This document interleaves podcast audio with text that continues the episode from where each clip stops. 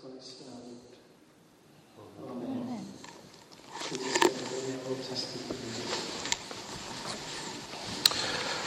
The lesson is from the book of Hosea, uh, chapter 6, verses 1 to 6.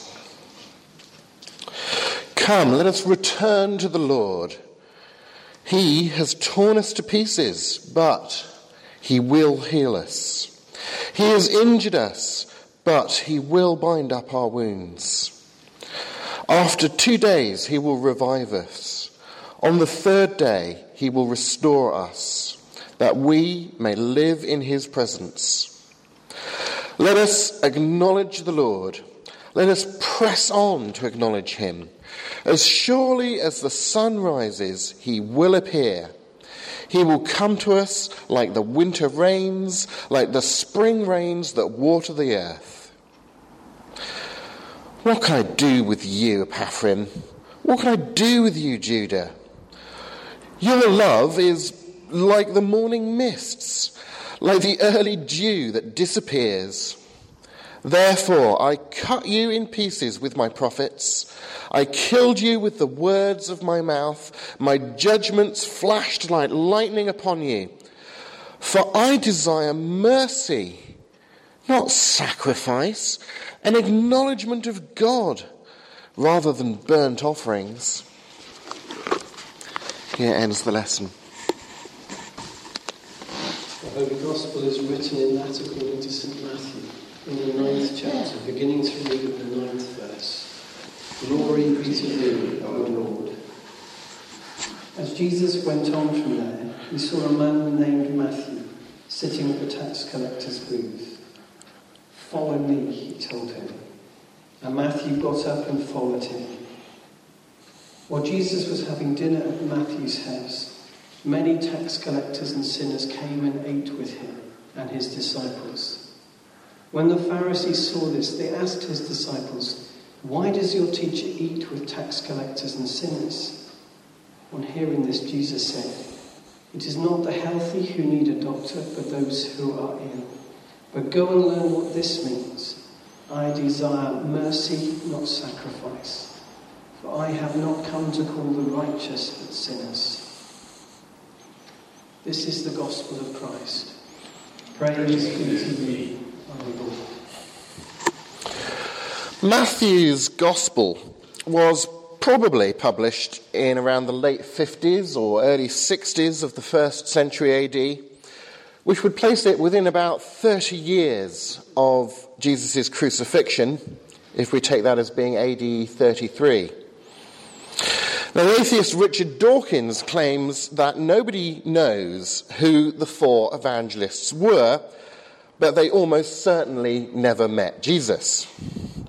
Concerning the New Testament Gospels, Dawkins is sure that not one of them was written by an eyewitness.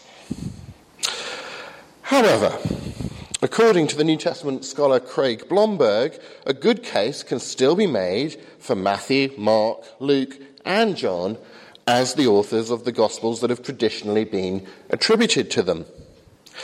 For example, despite being one of the twelve apostles, Matthew, or Levi, son of Alphaeus, as we find out from the parallel account in Mark chapter 2, he was hardly a leading figure in the early church, and he'd been a tax collector, which meant he'd collaborated with the pagan forces of the occupying Romans and had probably lined his own pockets in the process.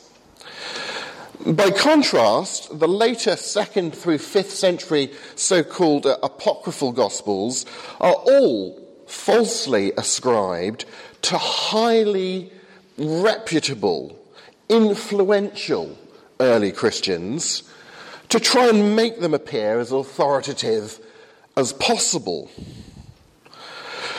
So, another New Testament scholar, Timothy Paul Jones, agrees that the, the evidence we have suggests that the source behind Matthew's gospel was indeed a tax collector named Matthew. And Jones goes on to note that tax collectors uh, carried things called pinakes, that is, uh, hinged wooden tablets with beeswax coating. And uh, they would uh, etch notes into the beeswax using a stylus, which uh, these notes could then be translated uh, later uh, from the sort of shorthand of the tax collector and written up on papyrus. So when Matthew's gospel uh, reports Jesus calling Matthew, when it describes Jesus reclining at Matthew's table with the other uh, tax collectors and sinners, and when it recounts Jesus' sarcastic response to the disapproving Pharisees, we do have reason to believe that we're in touch with an eyewitness report. Well, what does Matthew's eyewitness report tell us about Jesus' diagnosis of the human condition? And what does it tell us about Jesus' self understanding?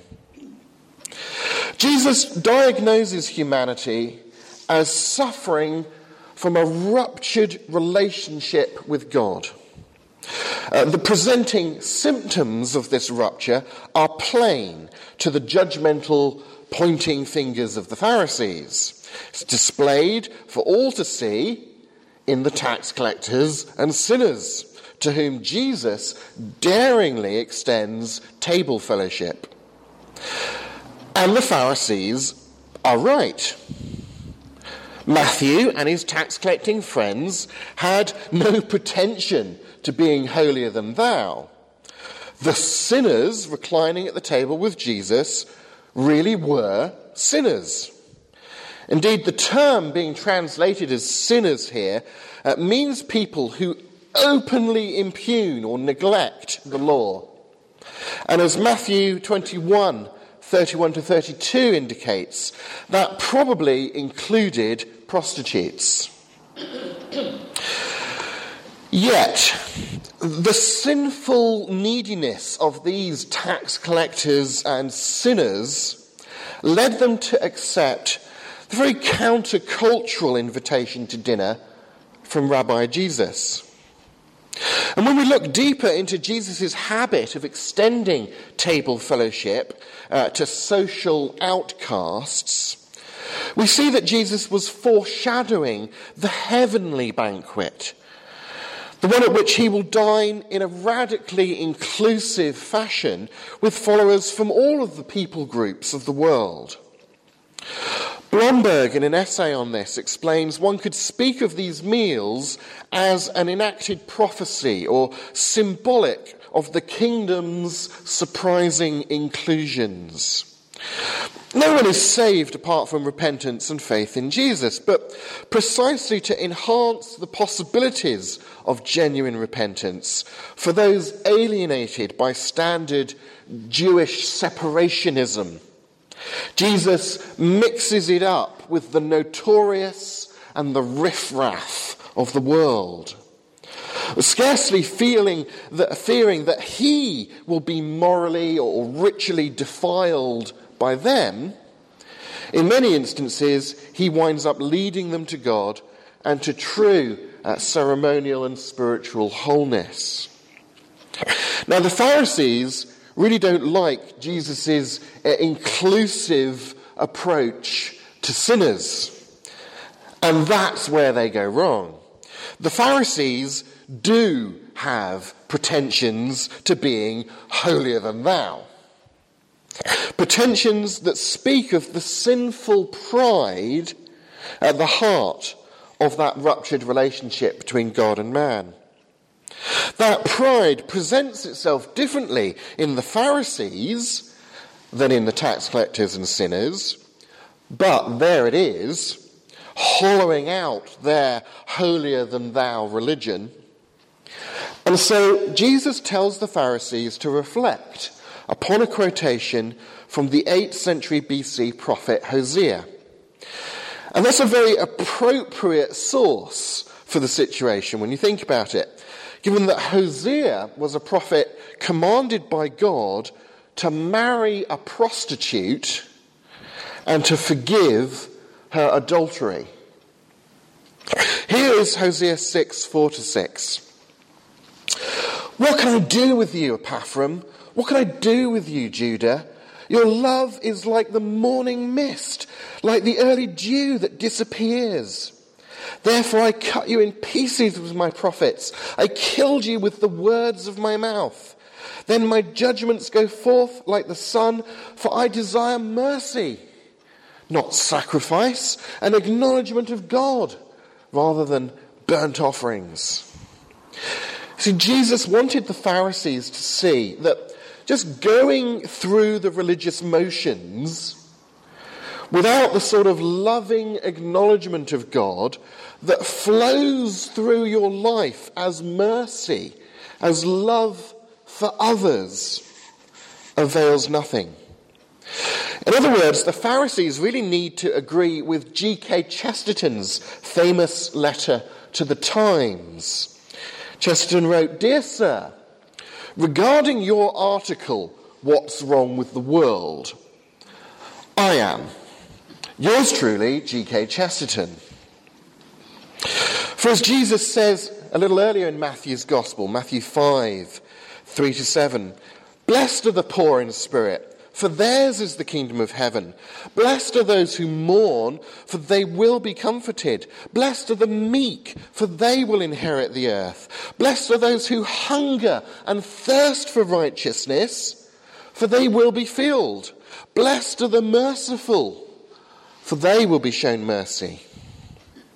So Jesus diagnoses the heart of the human problem as a problem of sinful pride that blocks relationship with God. And his application of this diagnosis to religious people, as well as to tax collectors and sinners, should drive all of us to those opening words from the Sermon of the Mount. But what of Jesus' self understanding here? Jesus clearly casts himself in the role of God. Jesus extends table fellowship to sinners as a parable of God's kingdom, in which he takes the role of host. And having described himself as a doctor for the sick, who has come to call sinners into God's kingdom, Jesus then references Hosea, whose very name, by the way, means he saves. Uh, consider Hosea 1 to 3. Come, let us return to the Lord. He has torn us to pieces, but he will heal us. He has injured us, but he will bind up our wounds. After two days, he will revive us. On the third day, he will restore us that we may live in his presence. Let us acknowledge the Lord. Let us press on to acknowledge him. As surely as the sun rises, he will appear. He will come to us like the winter rains, like the spring rains that water the earth. And thus, the Son of God who would die and rise on the third day announces that he has come to call sinners into his kingdom. Amen.